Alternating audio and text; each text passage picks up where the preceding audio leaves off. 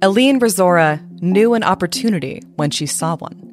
That's how she'd gotten out of a grimy orphanage on Absalom Station and adopted by a rich family. It was why she'd busted her ass to graduate at the top of her class. And it was why she'd rejected a cushy position at her father's bank for an EdgeCorp middle management gig. But after all her hard work and careful planning, here she was on Soval's Folly, a good for next to nothing jungle planet in the vast. Officially, her assignment was supervising medical research into the weird flora and fauna that made up this world's biosphere. EdgeCorp hoped to find a promising cure or medicinal that would rationalize the high cost of investing in this planet in the first place. Unofficially, she babysat scientists and occasionally accompanied a patrol just to stretch her legs. And that's how she'd gotten into her current situation. A dart as long as her forearm hissed out of the jungle, burying itself in the tree Aline was hiding behind. One of her escorts was already a corpse flat on the ground, a similar dart rising from his neck like a flagpole. Another member of her security team had fled when the ambush occurred, and the last of Aline's employees fired wildly into the brush, filling the leaves and the darkness with laser bursts. Aline gripped her arc pistol with both hands, but didn't waste a shot. She waited for an opportunity. There. As her man paused to reload, Aline saw a glimpse of orange through the trees. It was one of the locals, the indigenous population of Soval's Folly. They called themselves Blackhanders, but EdgeCorp personnel j- just called them Bleaks. As the Bleak rose from a crouch to spit a three foot needle, Aline spun around the tree and took the shot. Both projectiles hit their mark. Lightning struck the Bleak in the center of its body and it collapsed, limbs convulsing, and Aline's employee staggered backward, the long dart having pierced both his armor and his heart. But Aline was alive, and that's what mattered. Slowly, she stepped towards the bleak corpse. It was huge, with a long proboscis, a quiver of darts slung over its hulking body, and a simple amulet around its neck. Its skin was decorated with symbols drawn in a golden dye. They didn't usually travel alone. This one must have heard Aline and her soldiers coming and seized the chance to spring a trap. She wanted a memento, a trophy. Crouching down, she lifted the amulet from around the bleak's neck and slid it off the creature's long, flexible head. Noise. More of them. Drawn by weapons fire, probably. Quickly, she dropped the amulet over her head and started to run. Bleaks moved fast. They had good hearing and they knew the jungle. She didn't like her chances. Sure enough, she soon heard them in the brush behind her. Faster, girl, faster. But as she opened up her stride to sprint, her right foot caught on a root and she fell, tumbling into a ravine. Pain lanced through her leg as she tried to catch herself, but it was a long slide. Out of the darkness, she saw the ravine floor, a bright gray stone. She was going to hit. This was it. Time to die on a good for next to nothing jungle world in the vast. But she didn't. She didn't die. She didn't even hit the stone. One instant, she was falling toward the ravine floor. Then there was a freezing cold blackness, and an instant later, she plunged into cold water. Her panic changed from fear of having her skull crushed to fear of drowning, but with a kick, she found air. Everything was dark. Where was she? What had happened? Why wasn't she dead? There was a metallic taste on her lips. Blood? No. It was in the water. Her personal com was still at her waist. Finding it, she turned on the light and looked around. She floated in a subterranean lake. Above her was a silvery dome, the floor of the ravine. Somehow, she had slipped through it, fallen 12 feet, and landed in the lake. That, she muttered to herself, makes no sense at all. Aline glided to the edge of the lake and found her footing. In the light from her com, she could see the same gray stone everywhere. But there were also markings, pictographs, and the images of animals native to this planet, drawn with the same golden dye Aline had seen on the dead bleak. This must be a religious site for them, she thought. Sensing opportunity, she took a closer look. As she knelt down before a large stone, the amulet around her neck clinked against it, and she realized it wasn't stone at all. That silvery appearance wasn't just moisture and a trick of the light, it was metal. The amulet, too. Aline had a chemalyzer. The scientists were always asking her to take samples when she left the compound in case she found something that might be useful. For an instant, she was afraid it might have been damaged in the fall, but no, there it was, on her belt, still working. It only took a moment for the device to return its verdict. Inubrix, ghost iron. A star metal used in everything from miniaturization to null space chambers, and the entire cavern was made of the stuff, from the top of the dome to the bottom of the lake. And she checked the amulet. That was Inubrix, too. That must have been how she got in. The Bleaks must have used the amulets to pass through the walls of the cavern. And who knew how far this vein went? It could stretch for miles. EdgeCorp had bought the rights to Soval's Folly for a pittance. They dumped a ton of credits into biomedical research, hoping for a lucky find. But Inubrix wasn't a gamble. The company knew how to mine it, refine it, market, and sell it at scale. And if she did it right, she'd get a percentage. As Aline stood scanning her light around the inside of the cavern, she looked again at the markings Blackhanders had left behind. In golden paint, they had drawn their villages, their families, their way of life. Children gathered in a circle around singing elders, hunters clad in sacred garb herded animals or stalked large carnivores. They explored, they traded, they made arts, they lived their lives the same as anyone in the galaxy. And there, on one wall, was the arrival of Evgenia Jamison Corporation, aka EdgeCorp, aka the company, with its negotiator warships and its fortress sized research factories. Blackhandrians weren't savages in the way of progress. They weren't bleaks. They were people. Aline just didn't understand. And this cavern, and maybe many more just like it, was important to them, to their way of life. EdgeCorp would strip mine it into a pit a mile deep. That wouldn't just be wrong it would be evil. But it was opportunity. As Aline looked around, she saw through the arch left behind on the walls, seeing only the Inubrix lying beneath. I mean, she whispered, just look at all this money. She made the call. A few days later, from her stateroom aboard a company negotiator, Aline heard the first of the explosions as mining charges blew open the nearest Inubrix cavern. EdgeCorp engineers had already arrived, along with the soldiers necessary to protect everyone from the Blycandrine guerrillas. Aline knew their way of life was over. That was on her. But her promotion to vice president had arrived. She was being asked, not instructed, but asked, to return to corporate headquarters in the Viscarium, where she'd select a new project to manage, and her percentage was locked in. Every ton of Inubrix carried off Soval's Folly would put credits in her account. There was another far off explosion as the negotiator lifted off.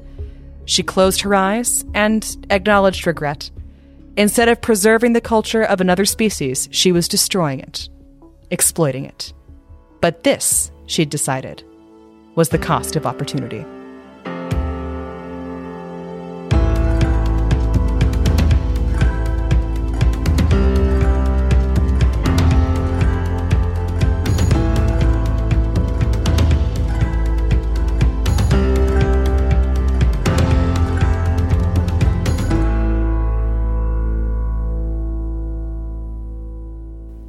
The four of you in your small EdgeCorp cargo freighter BD 80514, affectionately nicknamed the Calamity by Captain Francisco, emerges from the drift above the planet Castrovel, a gorgeous, lush green planet hanging in the sky before you like a jewel. Your company dispatcher, Tarika, got your team a contract to pick up a shipment of Yara berries from a vendor in Qabarat tangy, delicious fruits that only grow along the Yara River. Commonplace enough on this planet, but considered a delicacy on other Pact Worlds. You have six days to pick up these berries from a local grocer and take them to the hive market on Akiton, where these fruits can go for 10 credits a bowl. And you know that if you can shave a day or two off that trip, Tarika will likely be able to get you a bonus. Wow, fetching berries. Yeah. What a high st- yeah, a really high stakes space mission. It's an exciting start. They're Yara berries, Jess. Yara berries. It, that's what you get to do. Such is the life of a bunch of blue collar working stiffs like the four of you. Inside Calamity's bridge, the control panels flash with information as the drift engine spins down and the thrusters kick in. Miss Fanny, I assume you're at the helm? Yes, ma'am. Miss Fanny is sitting comfortably at the seat, uh, making her look relatively short, but that's because they are relatively short. A wee thing of barely over five feet, but nice and squat and solid. Everything you picture for a grandma, I suppose, because um, although they some folks say that piloting is a young person's or being's game, uh, not quite so for Miss Fanny, as a hale thing of uh, 60 plus. Uh, you see a uh, caramel skin, uh, proud of their wrinkles right at their eyes, all over their face, just worn with years of love, smiles, um, and just the experience of life. Um, the wee, wee uh, 60 plus halo lady um, at the helm, um, a twinkle in their brown eyes, their hair tied up neatly in a little bun. Uh, you know, not to get in there. You want to have your full attention on the display when you're piloting this little little calamity ship. Uh, so the little gray, gray hair, all neatly, neatly kept up. Um, reading the displays, making adjustments with the right hand, the left hand, and then their other hand on another display, and their other hand on another display as six arms uh, protrude from their torso, each uh, making sure that their descent is going to go smoothly uh, as possible to make sure her goslings are as comfortable as possible. And then one of the six arms reaches over kind of towards the captain and offers a a, a nice nutrient bar, um, just in case you know the captain uh, works best on a full stomach. You want to make sure um, uh, he's not peckish. We're we're approaching quickly. Oh, captain, here a little a little something for your tummy. Now, crew, we're approaching. I hope everybody's secure and safe. Saren, the engines are humming beautifully. Well done. I was just tightening this last bolt. I figured that it is almost almost perfect for right now. Friday, are you are you also on the bridge supervising the descent? Yeah, yeah, of course. Uh, Got to be there at all times. I would not be surprised if there's not a cot on the bridge of the ship, just because that way he can always pop up at a moment's notice if something's going wrong. As Friday's reaching out to take the nutrient bar, you see this tall seven foot man decked out in a long dark leather duster, purple skinned, dark orange haired man. And he has this giant handlebar mustache and a giant gruffy beard underneath. Slightly knocked off his head is a cowboy hat, and you see him chewing down on what you think is a cigar, but then you see a little shutter and you realize it's a hologram. And everybody get ready for a rough land. This seems to be a little bit of a bumpy ride. Ballad, you secure? Uh, yes, sir. She's literally still just hanging on to the handle, sort of st- looking at her nails now, inspecting her nails, sort of just relaxing. We're panning back through uh, the rest of the ship, down the corridor, past crew quarters, through the recreation area slash kitchen, and down to engineering. What's going on in there, Saren? Uh, so in engineering, what you see is taller, actually, even than the captain, who is already impressive at his seven feet. Stands a seven and a half foot tall shimmering, which are beans made of crystal.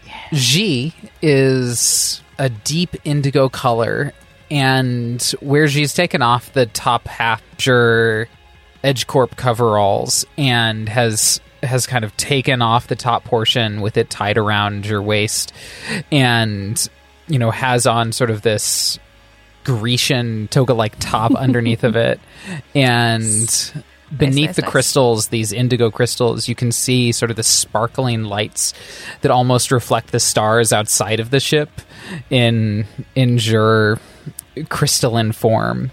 She has no hair of any kind, but on top of your head is what appears to be appears to be some form of mohawk for the moment. Saren is currently working on uh, making sure that the engine is running at best capacity. She is tightening some bolts and checking, you know, energy levels with Azure data pad. She is also specifically listening to, to some jams and singing along with your drone Jambot as as the two of them are kind of working on making sure that this ship is in tip top shape for this landing and departure. Is it nine to five by Dolly Parton? Because that's what's going on in my head right now. It's it's uh, this place until further notice by Madeline. Uh, Okay. and uh, the the lyrics are something something along the lines of "Can't wait to get out of this freaking place." I, I, I was when you were saying that I was picturing Dinah. Something's in the thing with Dinah. Yeah, Jambot's definitely singing along. Can't wait to get out of this place. Can't wait to get out of this place.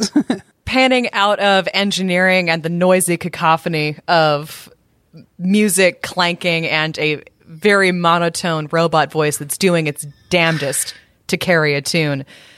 Uh, where where would ballad be in all of this, Jess? Because ballad's not really uh, doesn't really necessarily have a docking procedures role. So what is what does she usually do when the ship when the ship's coming in? Since we don't yet have cargo, she's not securing that, which I think is what she normally would be doing in such a situation. Um, but they are still in the cargo hold. They're just kind of chilling, like hanging on to, uh, you know, there's like, I, I imagine like handles that can be grabbed onto when, you know, if you're doing a landing and you're going through the atmosphere and stuff to make sure you don't just like stumble into a wall or something.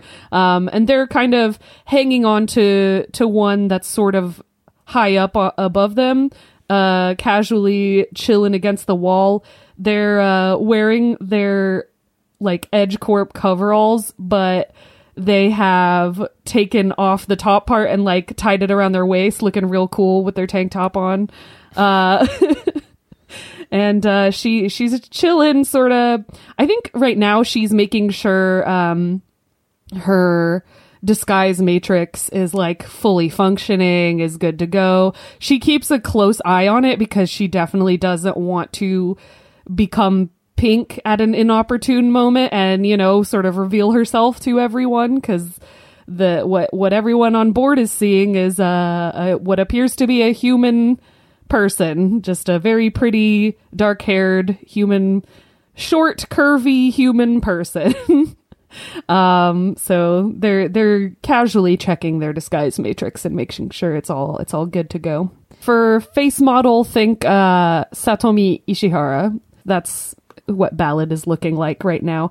When she has her disguise matrix off which is not basically ever these days but when she does uh, on occasion when she's by herself she is full the same face and body but completely pink in the skin like a pale pastel pink uh, with fuchsia hair with a, a paler pink stripe in it. And she also has a smattering of like fuchsia freckles across her nose which she does not have in her human form no freckles No freckles there. yeah oh, You're all so beautiful.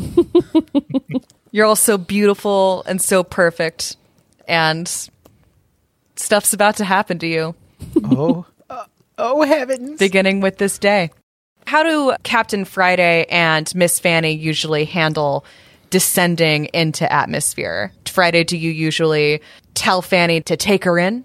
Or is there anything else you want to get out of the way first before you head into the planet? Fanny and I have been working together for a while, so I think she knows what to do. So I just trust her to do the job and get it done.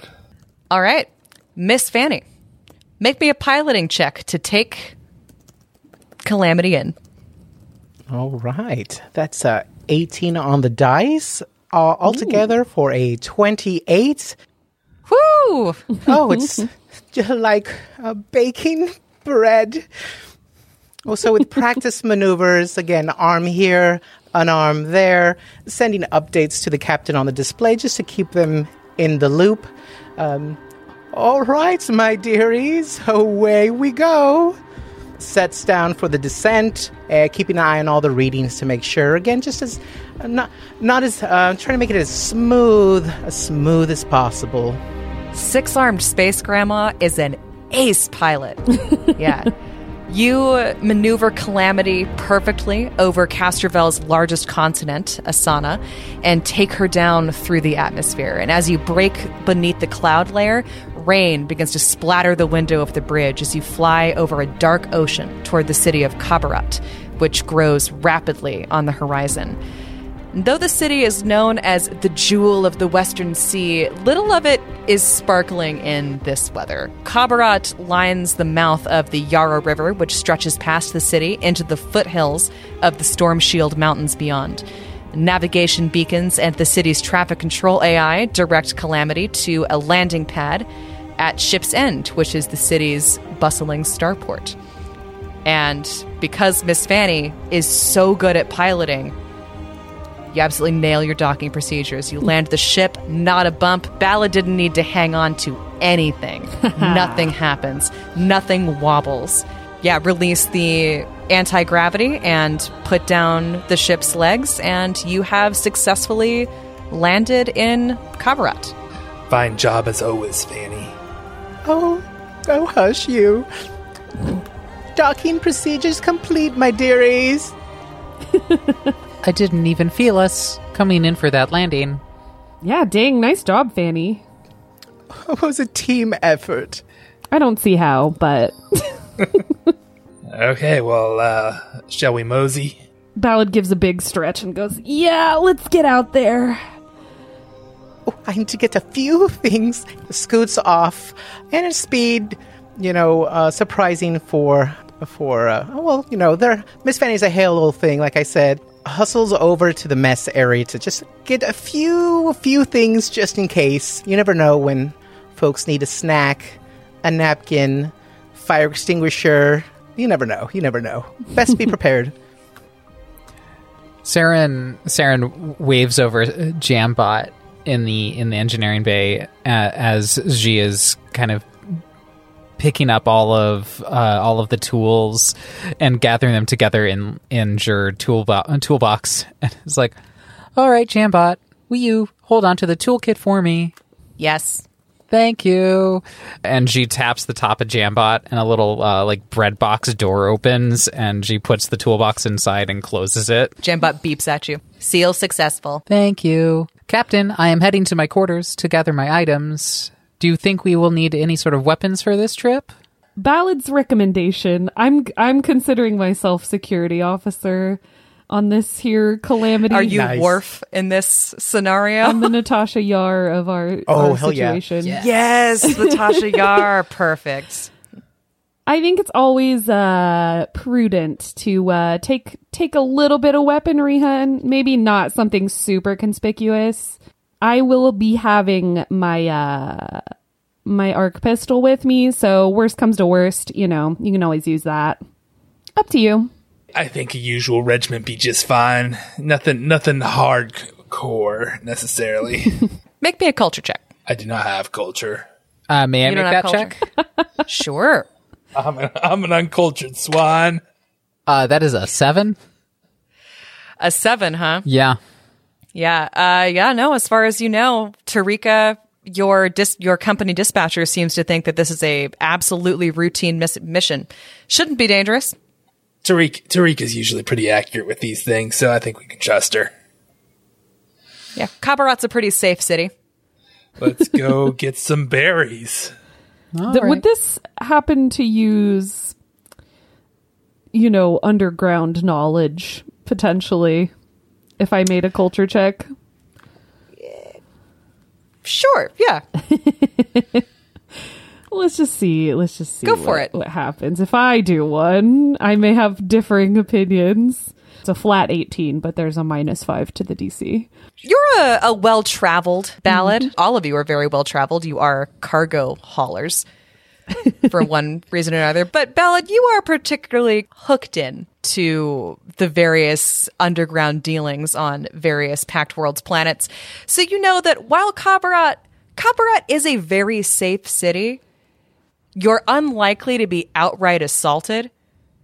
But you do know to be on your guard against various gangs of s- goblins that inhabit this city that have been known to cause mischief with cargo freighter crews from time to time, especially if they're carrying something valuable. I do not relay this to anyone. No? Okay.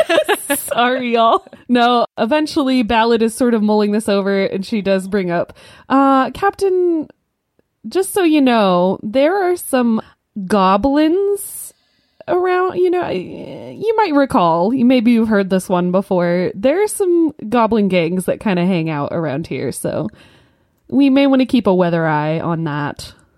Got it. Thank you kindly. I have enough secrets. I don't need to. Thank you so much for filling in my blind spots. Been so many places, but can only hold so much in the old noggin.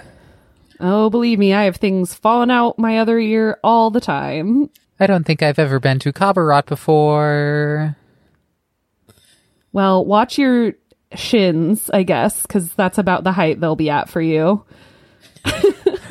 I will just kick.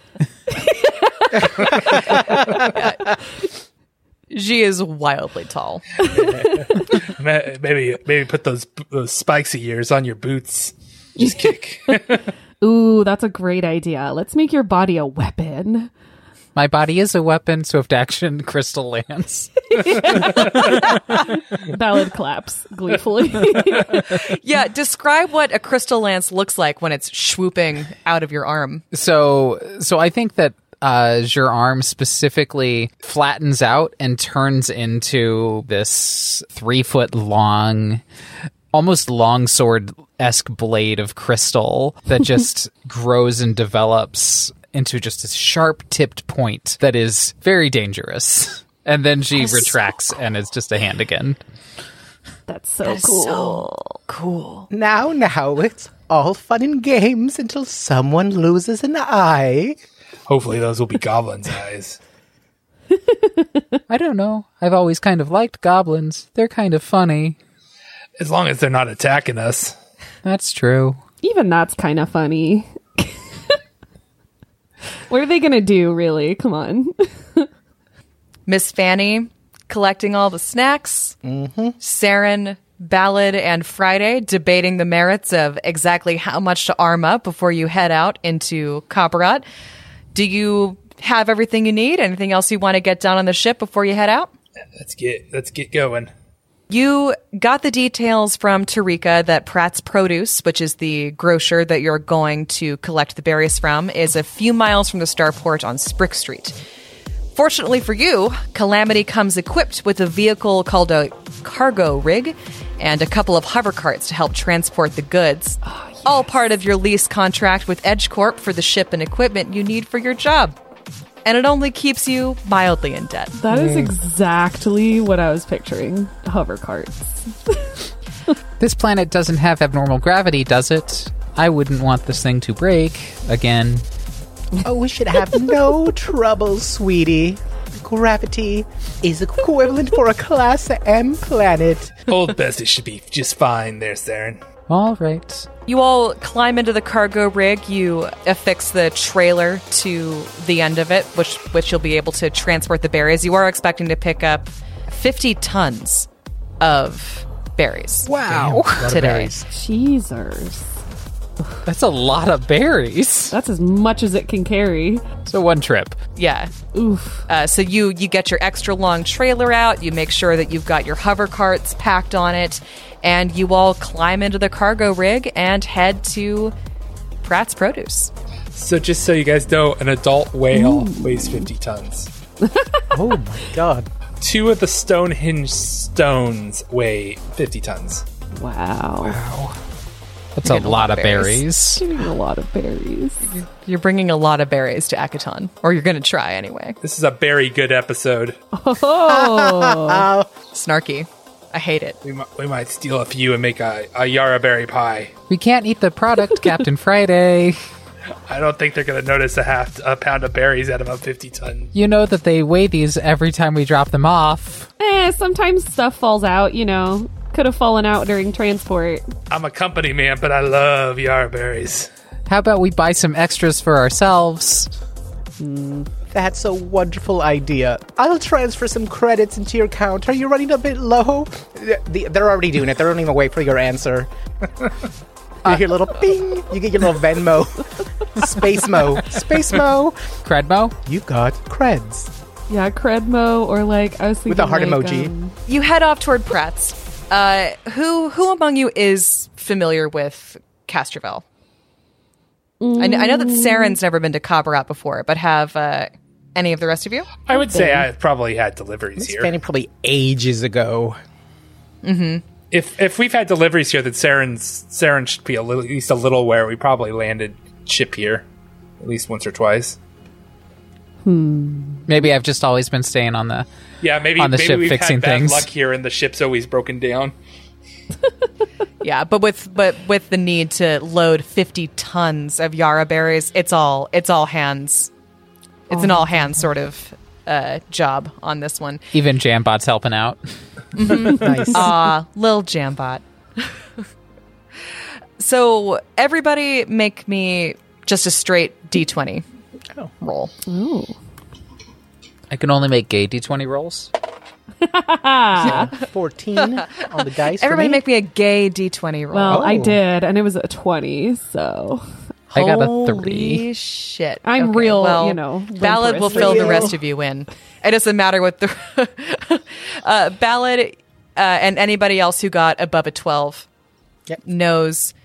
Uh, you've you've you've either been to Pratt's uh, produce before, or you've heard of them. You know that the store is a large family-owned grocery and distribution center that specializes in off-world trade. It- It's been in the Pratt family for like four generations at least, and the current owner is a Korasha Lashunta man named Runo Pratt, and he's got a he's got a really good reputation with cargo haulers. He deals fairly with those who deal fairly with him, reasonable prices, and uh, you know that he prides himself on having a clean store and environmentally responsible products that are sourced from local growers.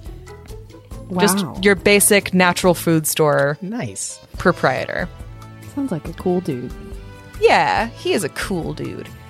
and as you approach the grocer and park your cargo rig in the back and head inside, the inside lives up to Runo's reputation. It exudes a cleanliness that is minimalistic but not sterile.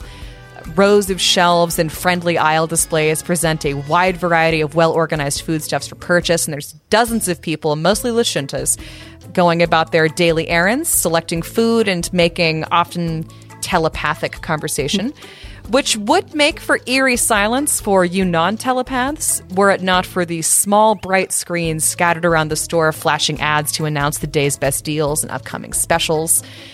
And to the right of the entrance, there's an automated checkout line supervised by a middle aged Lashunta woman uh, who's tallying up customer purchases. And all in all, it's a really friendly sort of grocer's co op hubbub.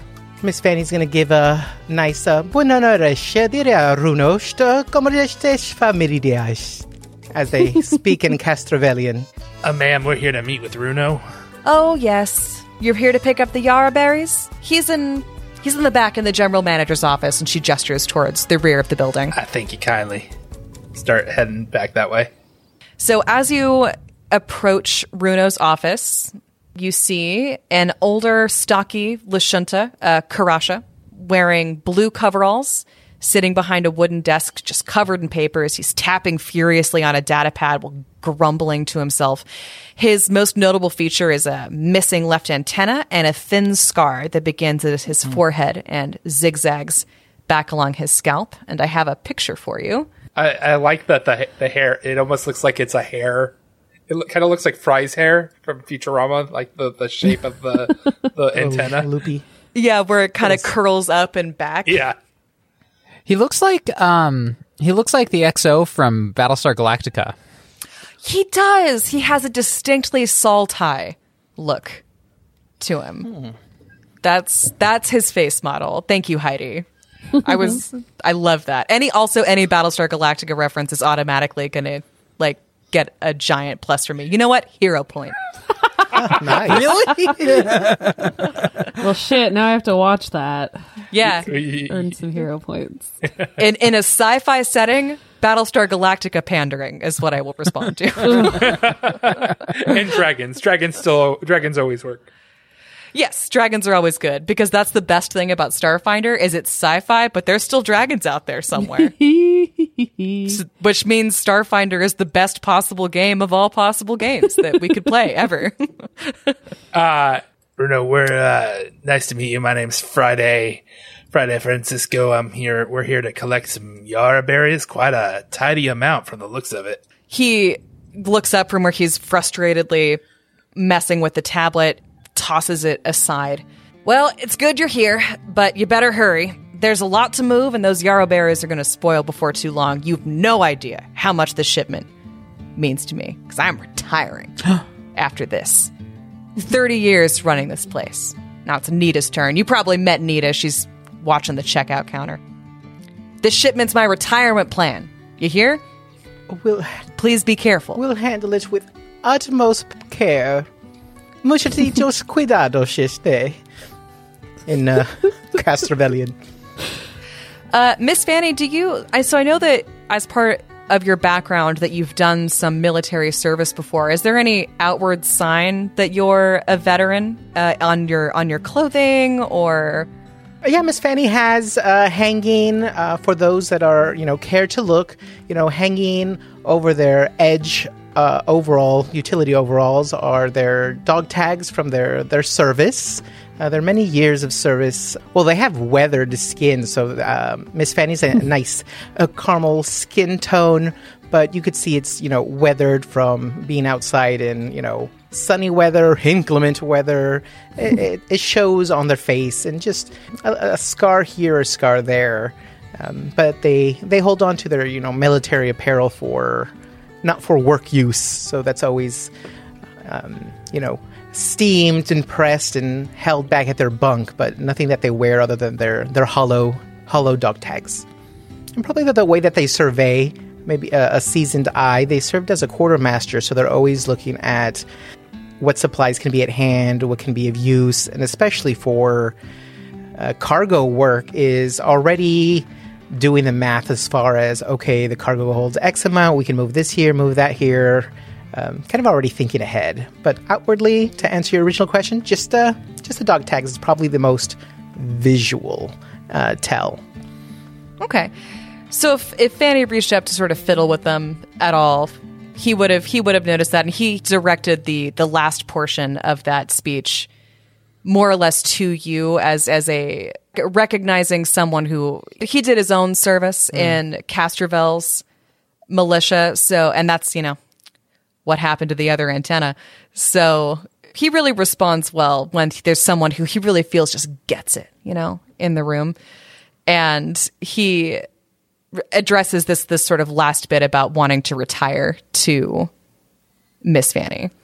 Oh, nothing beats like hanging your hat after a long shift. It's been too long running this store. I'm ready to sit down and enjoy time with my grandchildren. If I could only get this data pad working right, holds it up and kind of like shakes it. I hate to ask uh, any favors, but do any of you have any experience with these just infernal machines? I'm really good with technology. What sort of help do you need with your datapad? I don't know. It was working fine for inventory last night, but it's a mess. I, I need to file the change of ownership paperwork for your berries, but I can't get the damn thing to work. You got it wet. You just got to stick it in some rice, you know. Ballad's not there, so Ball- uh, by the way, I meant to note Ballad stayed outside with the cargo rig. Uh, Oh, to keep okay. an eye Very on nice. Bessie. Yeah, Gotcha. Good call. Someone's got to do it. I'm and I'm Worf. Your wharf, so you stay with the stuff. I stay with the stuff and protect it. Uh, Saren will will take the data pad from him and will plug in your custom rig, uh, which is just sort of the smaller computer analyzing tool that allows you to do a lot of the technological work on the computers. Do you want me to roll a computers check? Yep. If you go ahead and roll me a computers check, it's got complicated levels of security involving needing like a password and Runo's thumbprint. His password's not working right now, but his his thumbprint still is. So he unlocks that part of it for you and hands it over. Go ahead and make me a computers check. Thank you, Bruno. I will have this fixed in a jiffy. I keep rolling threes uh, for a total of 12. You've got a great bonus. Uh, with with that bonus, despite the three on the die, uh, in addition to Runo helping you out by partially bypassing some of the security with his thumbprint, uh, you do successfully make the check. When you hack in, you quickly notice that whoever has hacked his datapad before you has installed a firewall to prevent Bruno's password from being reset. So go ahead and make me a perception check to see if you can recognize the algorithm that is being run. Looks like someone hacked in and changed your password and is preventing you from changing it back. Let's see if I can figure this out. Uh, 19 on the dice uh, for a 23. Nailed it. Between your computer's check and your perception check, you're able to recognize what algorithm this hack is using. And you also recognize that it's utilizing classic Space Goblin coding techniques. Absolutely classic. It looks like some space goblins were messing with you last night. Um, classic space goblin coding techniques. See, here you can tell from a few pixels. like I I don't I don't know anything about the inner workings of these things, but I'll take your word for it. All right. Um, can I can I fix that? Yeah, you can uh, reset his password now. Okay. Uh, what would you like your password to be, Bruno? Probably like Saren is the best. Password. Don't one, you two, have to use a bunch of numbers and letters and Yara Barrett 23. Yeah, fine. That's that's fine for now. Uh, Mr. Runo, shouldn't you be concerned that some goblins just uh, hacked into your uh, thingamabob over there? I'm pretty sure that what they're after is this load of Yara berries that you're taking out. So you keep an eye out on your way back to Ship's End. I've heard some people talk of goblins out there, but I, I didn't think much of it until, you know, just now. I don't know what they're up to, but it's criminal, that's for sure. Ooh, Miss Fanny's gonna jump on her comm. Um, oh, Ballad dear, um, looks like your suspicions and intuition were correct. Keep a weathered eye out for, uh, goblins, uh, suspicious activity. It could be that this, uh, shipment may be targeted. Watch your six. All right, I'll try and watch my six and my twelve at the same time. Excellent. Somehow. Somehow, I'm doing the basketball pose where you do the finger guns out both sides. So Okay, well, what we like, like the man said, let's get these Yara berries loaded up so we can get back before these goblins create too much hijinks. Go ahead and sign for them right here. And here. And here. Wow.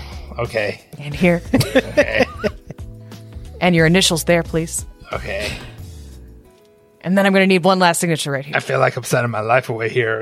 Is this, this just for the berries, you right? know, it's just you work for EdgeCorp. There's so much red tape all over the place. I'm just trying to make sure I protect myself. You understand? Well, yeah, but you know what they say? They, they, all these rules are created because somebody abused the system at one point. I guess I better sign this. True that, brother. Ugh, you're all so cringe. Ballad does say that over. Well, let's head out, folks. What do you say? Good luck on retirement, Bruno. oh, yes. Enjoy it. I won't get paid until you take it to Akiton, so you be very careful, please. We, we'll handle it like it's a, one of our own youngin. Miss Fanny's gonna take a, a few for the road. That way, the captain won't have to tap into our own inventory. Start Oh, swimming boy, in yeah. the Yara berries. Yes. Oh, that's all that. I want to do. I, I want some Yara berry wine. I want some Yara berry pie. Ooh, ooh! I make this really good chicken with a yarberry sauce. Oh, is it a Yara berry reduction? yes. Oh, that's that's the, that's the sweet spot. Oh, Ballad, I know what we're doing when we're getting back on Calamity. Well, you're not uh, back on Calamity yet because, as I've said, you have 50 tons of Yara All berries right, let's do it. to load in. They're packed into 50 pound sealed crates at the back of the distribution center.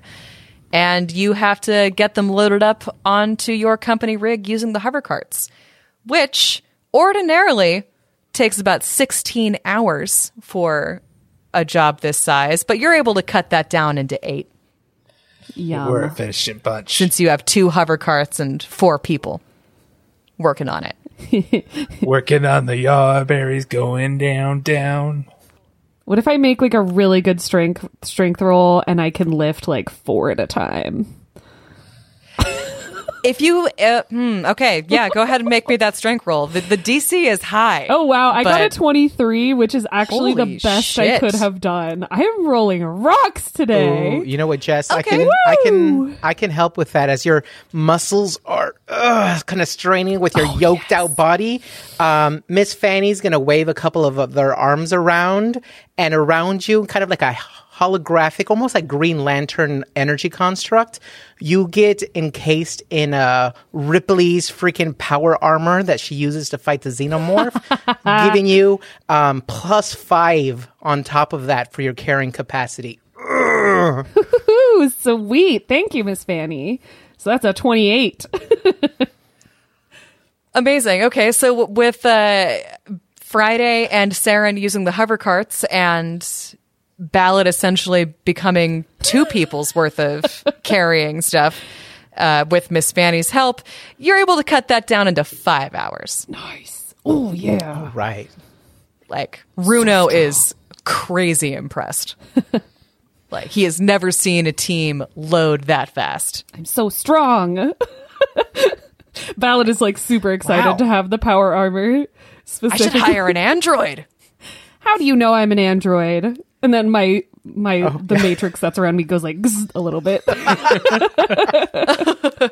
just I've never seen a garden variety human carry something that heavy. yeah, perhaps that gives me away. And she she's standing there five foot three as well and like Mm-hmm. very slim. So And raises an eyebrow and sort of gestures at all of you. it's clear that there's no muscle in those arms. They're they You're not human, clearly. all right. Well, after you've gotten everything loaded up, comes out one more time before you depart, and uh, Siski will give you a fair price for this shipment. She runs Ka Imports in Hive Market. You tell her I sent you. We go way back. ooh Will imports. That sounds like a mighty fine idea. Thank you so much for the suggestion. Let's we'll make sure we take care of your cargo and make sure it gets there quickly, safely, and unexpired. I'm really grateful. I'll really owe you one when you get this to Akiton. And he, sh- you know, offers each of you his hand in turn to shake. I think you mean thanks 50 tons. And Ballad gives him a wink. He laughs a little bit against his will. Nobody likes those jokes, not even me. uh, and he heads back inside his grocery store. All Yep. right, let's uh let's get Bessie back to the ship before these. I don't want to have to fight any goblin. I mean, it would be fun, but like, ugh. Yeah, I agree. Let's. Uh, I just did all that lifting. I'm kind of like done. yeah, that's mosey. You crawl back into your cargo rig. You head back towards the spaceport with all of your cargo. Uh, just, just you know, casual question: Who's driving? Oh, that'd be Miss Fanny. Would that be Miss Fanny? Miss Fanny Ballad's on the roof. You're on the roof. Yeah. With a gun in one of the hands, kind of underneath the hidden from sight. Ballad has a is a Solarian and they keep their solar mote hovering behind their neck. Sometimes it'll start hovering around them when they're preparing to get, you know, into into the thick of it. They have manifested their solar weapon, and it's a chain whip, which is completely wrapped around their right hand, and there's like a, a blade at the end that she's basically holding like a dagger. And she has one hand on the other hand on the pistol, sort of like on one knee on the top. Looks real badass, which is the whole point. nice. it's it's their entire aesthetic. yeah. Friday's sitting next to Fanny. Uh, he has his feet up on the dashboard, which I'm sure drives Okay. Fanny crazy. but he's the captain, so he can do it. And And uh, she rolls her eyes.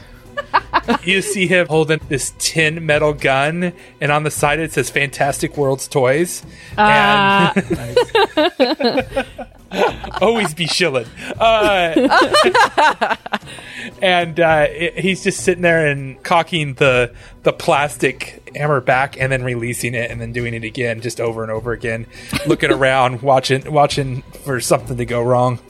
Theron's chilling out on the connector between the the hover cart and the and the cargo Yeah. rig, and has what looks like this. It's like a seven inch disc that's just swinging down like a yo yo and then pulling back up. Incredible. Okay, so you're all heading back to the spaceport. Not much to do as the cargo rig heads back, but uh, look out the window, taking the constant buzz of the city. There's spacecraft humming in nearby docking facilities, and zooming overhead while merchants and crowds of tourists chatter. The rumbling engine of the cargo rig below you merges seamlessly into this urban symphony. And as the spaceport comes back into view, up ahead you see an old woman pushing a cart across the street. And then she yelps in alarm as her cart tips over and rusty tanks of petrol tumble out, scattering in every direction.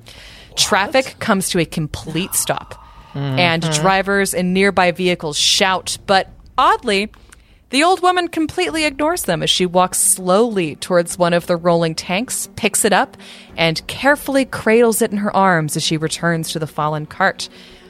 Your cargo rig and long, long trailer is pretty much wedged in as a result of all this commotion. What do the four of you want to do?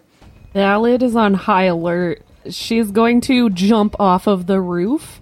She's keeping her solar weapon close to her body so that it's not obvious she's holding a blade. It just looks like she has a cool chain wrapped around her, her hand. Dope, dope, dope. Nice, nice, nice. I wish I could use it like a wallet chain, like sort of. she is now circling slowly around the front of the cargo rig looking for the source of the commotion because she is certain this there's some goblinry afoot. I rolled a 19 perception. Can I see that elderly woman to see if she's a goblin? Yeah, uh, it's not hard because this creature is attempting to disguise themselves as something that they are quite obviously not. It's not a goblin, but she is a junk bot. Definitely not the old Lashunta woman that is, that she is pretending to be. Prepare for ambush, everybody. This is what the Junkbot decoy looks like. A really badly patched together robot in a long, tattered teal trench coat. There's like little pipes coming out of her face. She clearly has a fuel tank on her chest, and these two clearly fake metal antenna jutting out from her forehead, and a very bad wig pretending to be normal hair. I Miss love Fanny's it. I thinking, love her whole look. I'm sure they did their best. Rank amateurs. That's no way to impersonate an elderly lady. I was, I know, Ballad was literally thinking like, oh, God, they must not have a disguise matrix. Okay, so with Friday's declaration, I'm going to need all of you to roll for initiative. Oh, goodness. Our first encounter, Friday. What'd you get? I rolled a natural 19 for my first initiative, so that's a 23. Nice. Okay. 23 for Friday. Miss Fanny. I rolled a two, giving Miss Fanny a grand total of uh, six. Oh boy. That sudden accident was gave her quite a start. Oh dear me! We've got a wide range already. Okay, ballad. We are not in Galarian anymore, and I am not Andromeda. So I rolled a six, and I have a plus one. So that's a nice seven. Excellent. Yes, I really love this. Fortunately, Um, I am still myself, so I wouldn't be too worried Well- if I was. I do see that this person has a 20. This junk bot. Yes, that is true. but she had she had a good bonus. You say that, but I have my concerns. Okay, and then Saren. Saren, normally slow to start, uh, rolled a natural 20 for your initiative with a plus one is a 21. Oh boy. Well, that's fun. With the top of the order, we're going to go ahead and start with Friday. Friday, what would you like to do? First thing is he opens his robe. I need you on look at, and you see popping out from around his robe this little. It looks like it's part squirrel, part fox, better known as a squawks, and the squawks goes. And then starts going and climbs up to the corner of, of the Yaraberry freight to keep an eye out and will scream out if he if they see any uh, creatures coming from behind us, basically, kind of keeping a lookout.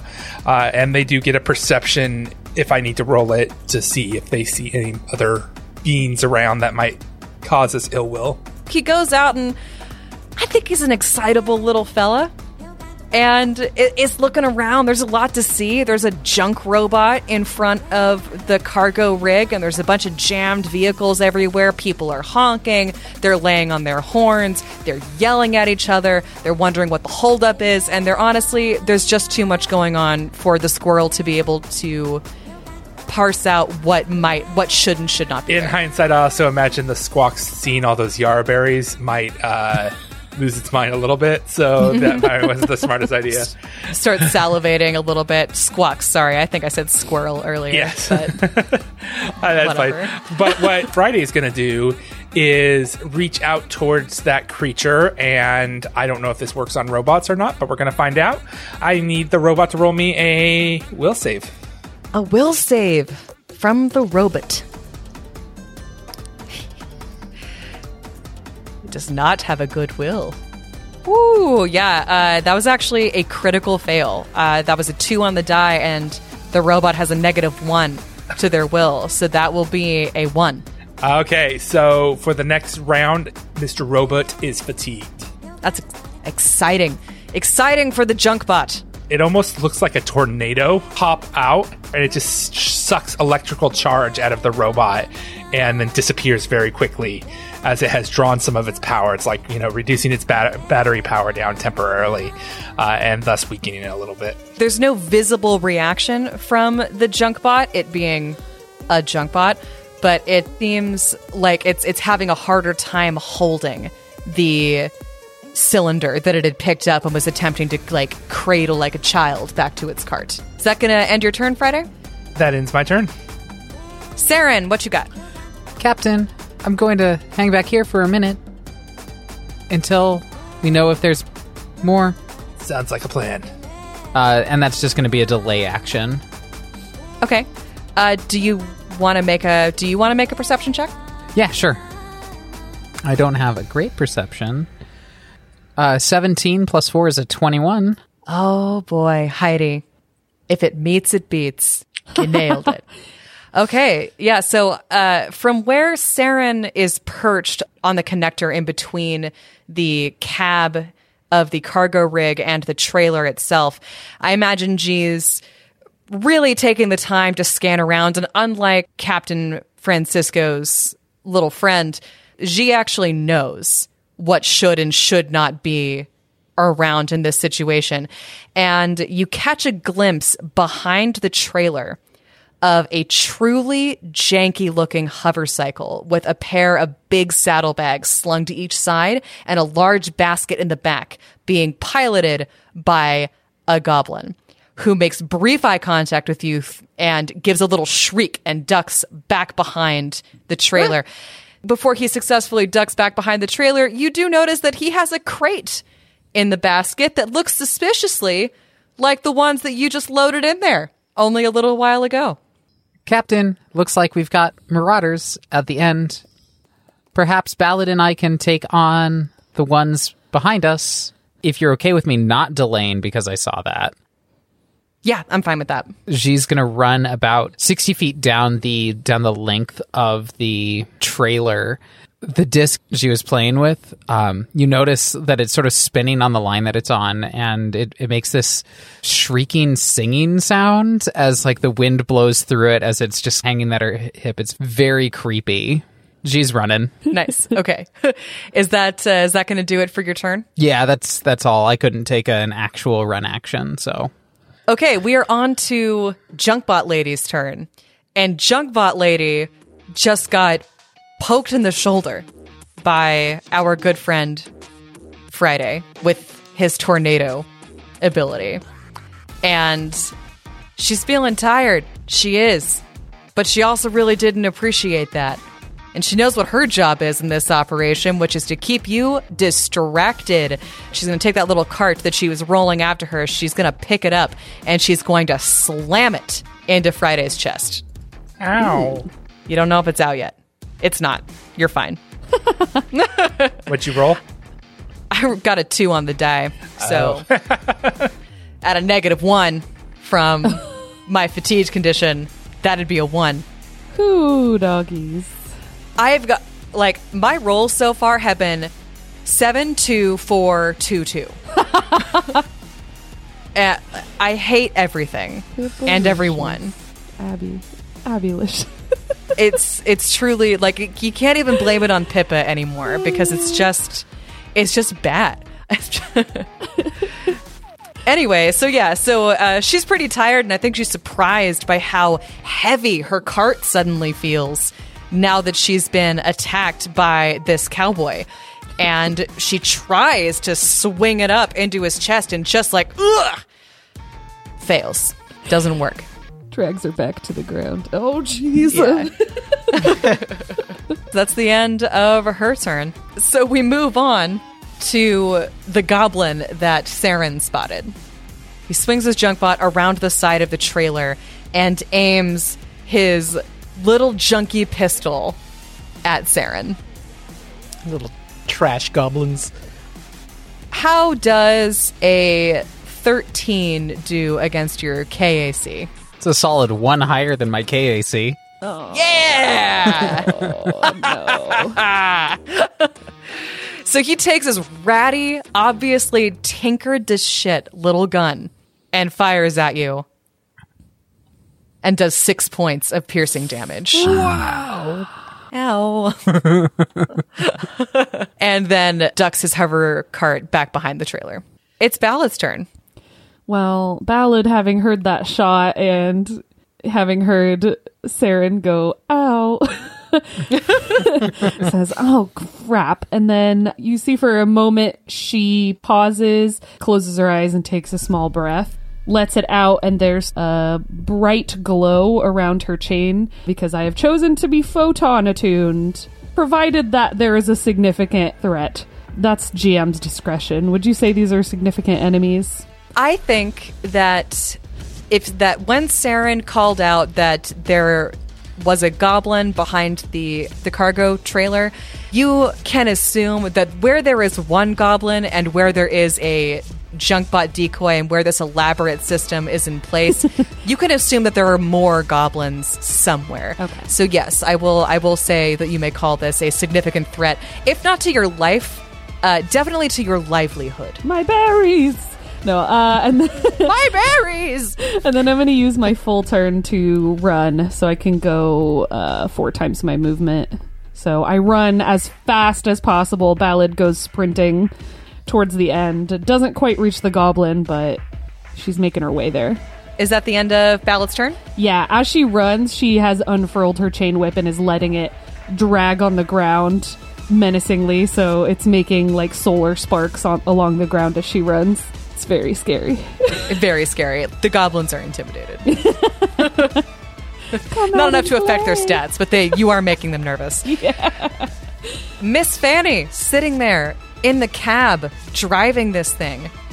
Can't drive it anywhere right now, and you just saw this robot junkbot at least try to hit Friday with its cart. What do what do you want to do? Miss Fanny wasn't born yesterday. She knows this is totally a diversionary tactic. But they're pretty confident that these things are going to be very sorry once a ballad reaches them. That poor things have been but kept in space for so long that they're itching for a good scrap. So, um, Itching for a beating. so putting on the e brake. er, No, um, they're gonna just stand up from where they're at, and they had one of their arms hidden kind of underneath the dash, gangster style ready, just kind of pulls out the arm and is going to have some covering fire for the captain. So, not really aiming specifically for the bot, but enough to kind of keep it on its toes with a little pew, pew, pew, pew, pew, with a little azimuth laser pistol to grant the captain a uh, plus two to their armor class against the junk bot. I've got you, Sonny. I thank you, ma'am. Okay, uh, is that at the end of Miss Fanny's turn? Yeah, they're concentrating. They're concentrating on the covering fire, suppressing fire. Like totally Archer. Ar- Miss Fanny's Archer channeling her inner uh, inner Sterling. Do we want goblins? This is how we get goblins. This is how you get goblins. Perfect. Okay, back to the top of the order with Captain Friday Francisco. Okay, first thing is Friday moves back 25 feet. Okay. He takes out his gun. He aims the nozzle of the gun right above the head of the junk bot and fires. As this little rubber bullet shoots forward, just pierce the veil of this reality and open a hole. One bulk's worth of junk comes flying down at the creature who needs to roll me a reflex save. That is so cool. Like a junk pellet. Junk for the junk god. Okay. Fight junk with junk. see. Okay, how does a 17 do? A 17 passes, so you will just take half damage from me. And that Okay. half damage is 3d6. Damn. Shit. Okay. That's beefy. Damn. 17 points of damage, but the junk bot effectively reflexes out of the way, taking only half, so 9 points of damage. Fuck me. Okay, yeah, uh, she tries to make it, but not quite. Some of that junk falls on top of her and crushes one of her arms. So she's really only swinging with one arm. That is such a cool ability. That spell is called Junk Shard. so, so cool. cool. I can't even be that mad about it because that is a very cool ability. What's next for Saren? So Saren's been running towards this goblin and just went, ow, as uh, after getting shot. And she, you know, is spinning this disc on this string um, as she makes the, the, the rest of this run right up to the goblin. Is that hurt? And then swings the disc not to, to hit the goblin, but to, to, to pass right by its ears. And 14 on the die for a 15. Does that hit? Yes, absolutely. Okay. Four points of sonic damage as the sound of this this disc causes it this intense headache. Ooh, that sounds horrible. There are a bunch back here. This little guy shakes his head and is visibly beginning to teeter on his bike. He is not staying upright the way he was. And as you ran around the corner, you saw that there wasn't just one goblin, there were three following the trailer, and two of them have a crate of Yara berries in their cart already. Give me back our berries. That wasn't very nice of you. Ooh. Ooh. Yikes! they take some. They take some psychic damage Psychic out of that one. Yeah, for sure. It wasn't very nice. Stealing is mean. That's it. Somebody needs mm. some nalgadas, some spankings right on their rear rumps. That is the end of Saren's turn. Okay, yeah, this this little guy is a little a little messed up. Good job, Saren. And I'm just gonna not be mad about it. So, Junkbot lady, she's feeling recovered from the sudden wave of fatigue that hit her earlier, but now she's got new problems. She has a crushed arm. She got hit by a lot of junk.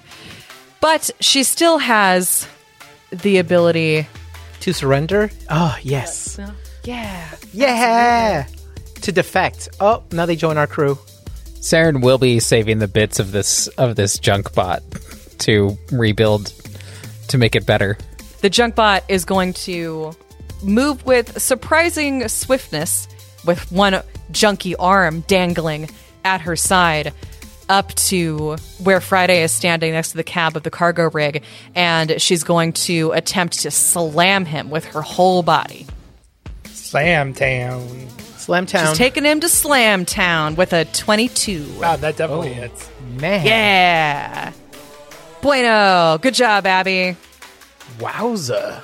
Friday takes eight bludgeoning damage Ow. as this junk bot crashes into him. Okay, so I used all my stand up points, so I lost two hit points on top of that. Ooh, that was a hard hit. You show did. She's heavy. That does end her turn, however, slamming into Friday. And now it's uh, Goblin number Dose's turn. And completely ignoring Saren, trusting that the other goblin will hold your attention long enough to keep snagging those Yara berries, he guides his motorcycle up to the back of the trailer and loads one more crate before backing up a little bit to make room for his other friend Oh, no.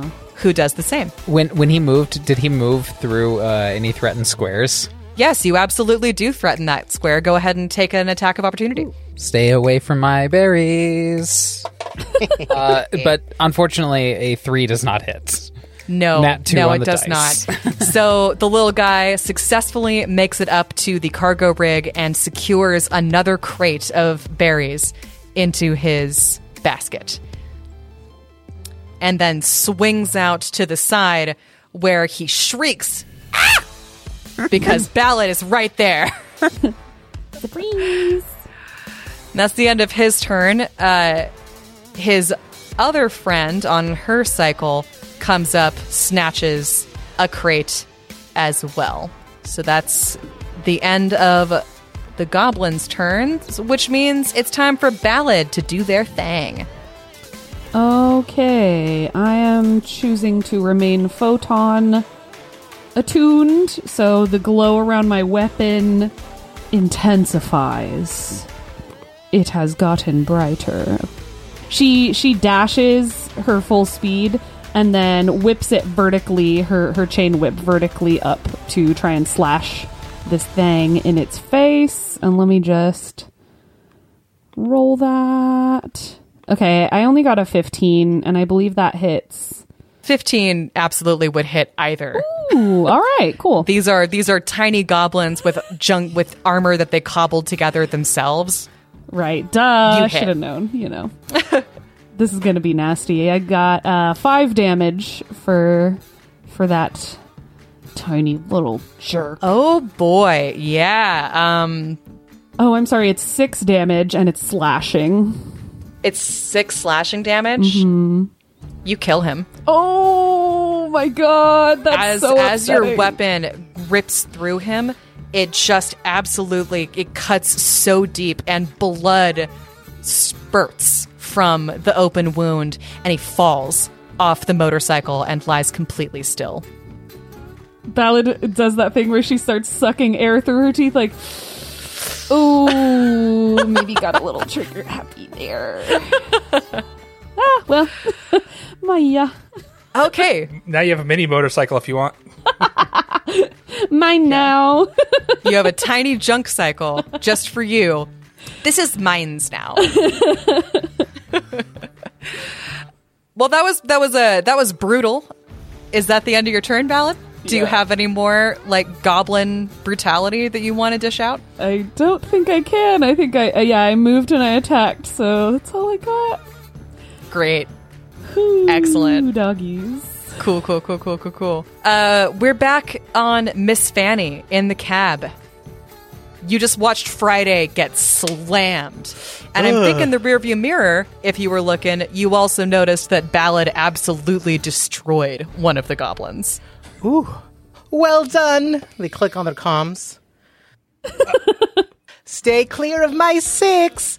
Um, with that, with uh, um, still having a pistol readied at the junk bot, but with a free arm, does a series of commands and is going to go full reverse in a straight line, straight line backing for those in the uh, commercial vehicle business, um, Okay. to run over the goblins directly behind them. So um, it looks like a reflex save based on the cargo rig. Uh, good old Bessie is a DC 10 reflex. Which is not a lot, but you never know. It. Okay, Beep, uh, I will roll a reflex save for my little for my little goblin friends, Goblininos. my goblin niños. Little niños. Okay, that is a twelve and a thirteen. Okay. Oh, half damage. Well, that still works.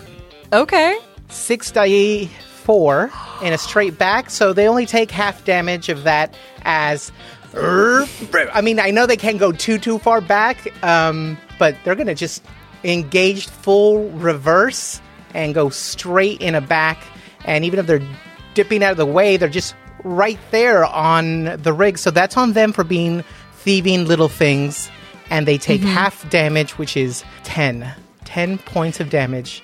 yeah, I, Angel, I'm going to tell you right now. You didn't even need to tell me that. as soon as I saw half damage and twenty, uh, these are goblins. Oh. Um, yeah, you uh, you roll you roll over him. Yep, good job. Uh, the as the cargo rig begins backing up with Miss Fanny's just expert, expert uh, aim. Not that you needed it, since the goblins were right behind the rig. They ah! scream as they get again brutally just just the overwhelming force of this rig which is already heavy on its own being that it can carry 50 tons of yara berries backing up over these critters. It pretty much squashes them flat before they have time to actually get away. Although they they did they did try. And so both them and their Oops. junk cycles and the Yeah. uh, two crates of yara berries that they had on their cycles already are smushed Whoops! Oh no, the cargo. I mean, oh no, living creatures. did did I did I them. scare them off? Did I give them the shake off? Um. Yeah. Puts it Val in park. Saren a look. You took care of them. I Oh, hope cool. that they don't mind that we're short a couple crates. Oh no, the cargo captain. I'm so sorry. How careless of me. I, I, I still got. I'm still uh, got somebody I'm dealing with here. I'll get back to you guys in a few minutes. i love how calm he sounds even as he's getting like seriously smashed by this junk bot Oh, right. I forgot we still have one more enemy. Whoops, that was a little overkill. I rolled a lot of fours. I noticed. That uh wow The DC was so low, I figured it'd be okay. my goodness much. I looked up vehicle combat. It's like, oh, we could run things over. Yeah, uh, good job on that, Angel. okay, we move. We move now back to Friday. I know that Friday might be a little distracted by the junk bot in front of him who's trying to smash him into a pulp, but I'm sure he can't have failed to notice that the cargo rig slowly backed up past him and probably heard some pretty disturbing squelching noises as that happened. But now that now that you, you can be fairly assured that any other situation has been dealt with by your extremely able crew, and you can give all of your attention to the enemy in front of you. He takes a guarded step back Okay. and once again shoots his little tin gun up out and pierces the veil as another hole opens up full of junk. So give me that reflex save. My mom always said junk for junk in, junk out. God damn it. Okay. Um, 14. That is a fail. So you Oh, take dang. Ooh. What's my damage? You did. Junk box takes 16 points of damage, ma'am. yeah that thing that thing it doesn't doesn't quite doesn't quite explode but absolutely completely falls apart the goblins had put this together out of literal junk it was not particularly well constructed or put together, and she just falls apart. You see Friday put his hand uh, against the, the cab of the truck to steady himself. Uh, whoa, that that was uh, that was some some hard hitting for a little robot. You have successfully saved your cargo from the space goblins and their crazy junk bot. Uh, you are minus, you are missing two crates because they got smashed underneath the vehicle, but ultimately not too bad. You were able to recover the crates uh, from the junk cart of the one that Ballad so ably destroyed, and you are now free to head back to the ship and attempt to get these to Akiton in six days before they spoil. But we're going to have to find out more about how your journey goes, whether or not you encounter, oh, I don't know, complications.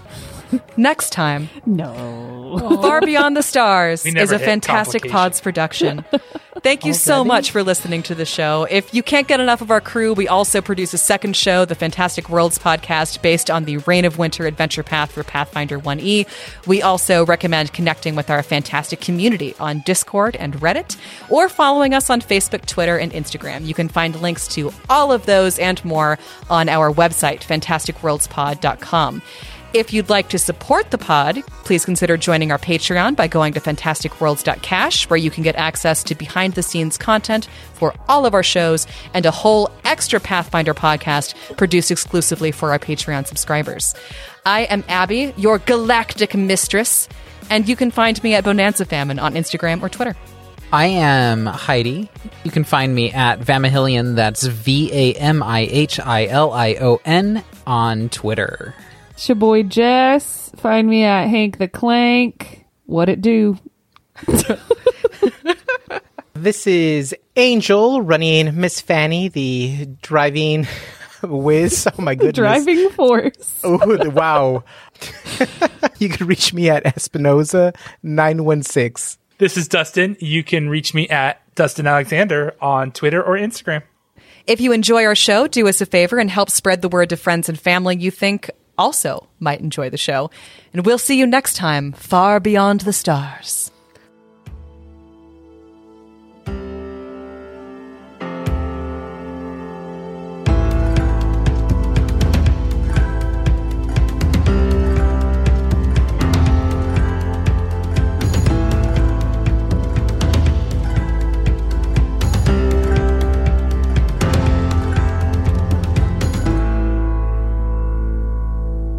Ah, lawful evil at its best. That was on her. That's on me. I just decimated a on me. civilization. I'm so My disappointed bad. her. My bad. I decimated an entire civilization. Wah wah. Okay, Christopher Columbus. Her bad, guys. Oops. Gotta get those creds. Gotta get those creds. Yep. That's really all that matters. Give me that gold, baby. I didn't make a backup character just in case. You never know. Never know. I mean, I might throw one. something super intense at you in the next like hour. Oh. Uh, man, Starfinder could be pretty brutal. So yeah, I recommend backup characters for everybody. Oh, shoot. um, I will. I Abby, will you- do my best not to kill you. Um, in the first couple weeks, maybe. Maybe we'll see what happens. I happens. have a question that I should have asked so long ago. sure. Are we just using the. We didn't roll ability scores, right? We just use the flat ones and then yeah, I- yeah, The standard Yep. generation method. Just the standard generation. just making sure. Yeah. Whatever. Whatever Hero Lab had you do, I am fine with. Okay. So It had me enter 18s for all of my stats. I don't. I am less fine. I'm less fine with that, actually. You know what? Uh, let's put everybody send me your character sheets right now to make sure that. I, I don't. I don't know if anyone's thirst is going to be activated, but we'll see. I'm constantly surprised. Yeah, you you know, don't don't discount me before won't. I can never discount Jess's just general horniness. I mean, That's there was my a backup character, General horniness. General horniness. General General Hornets. Hornius? war criminal. Oh no! Oh no! Plug and play my ass. You've been plugged in. That means you're to play. Okay, well, Sorry, wireless mouse. I'll figure you out later. Plug, did you just say plug and play my ass? He did. oh, plug and play, comma, He did say my that. ass, yeah. comma implied. I know I knew what you meant, but it was funnier to misinterpret it. That could be our outro, right? yes. Damn it.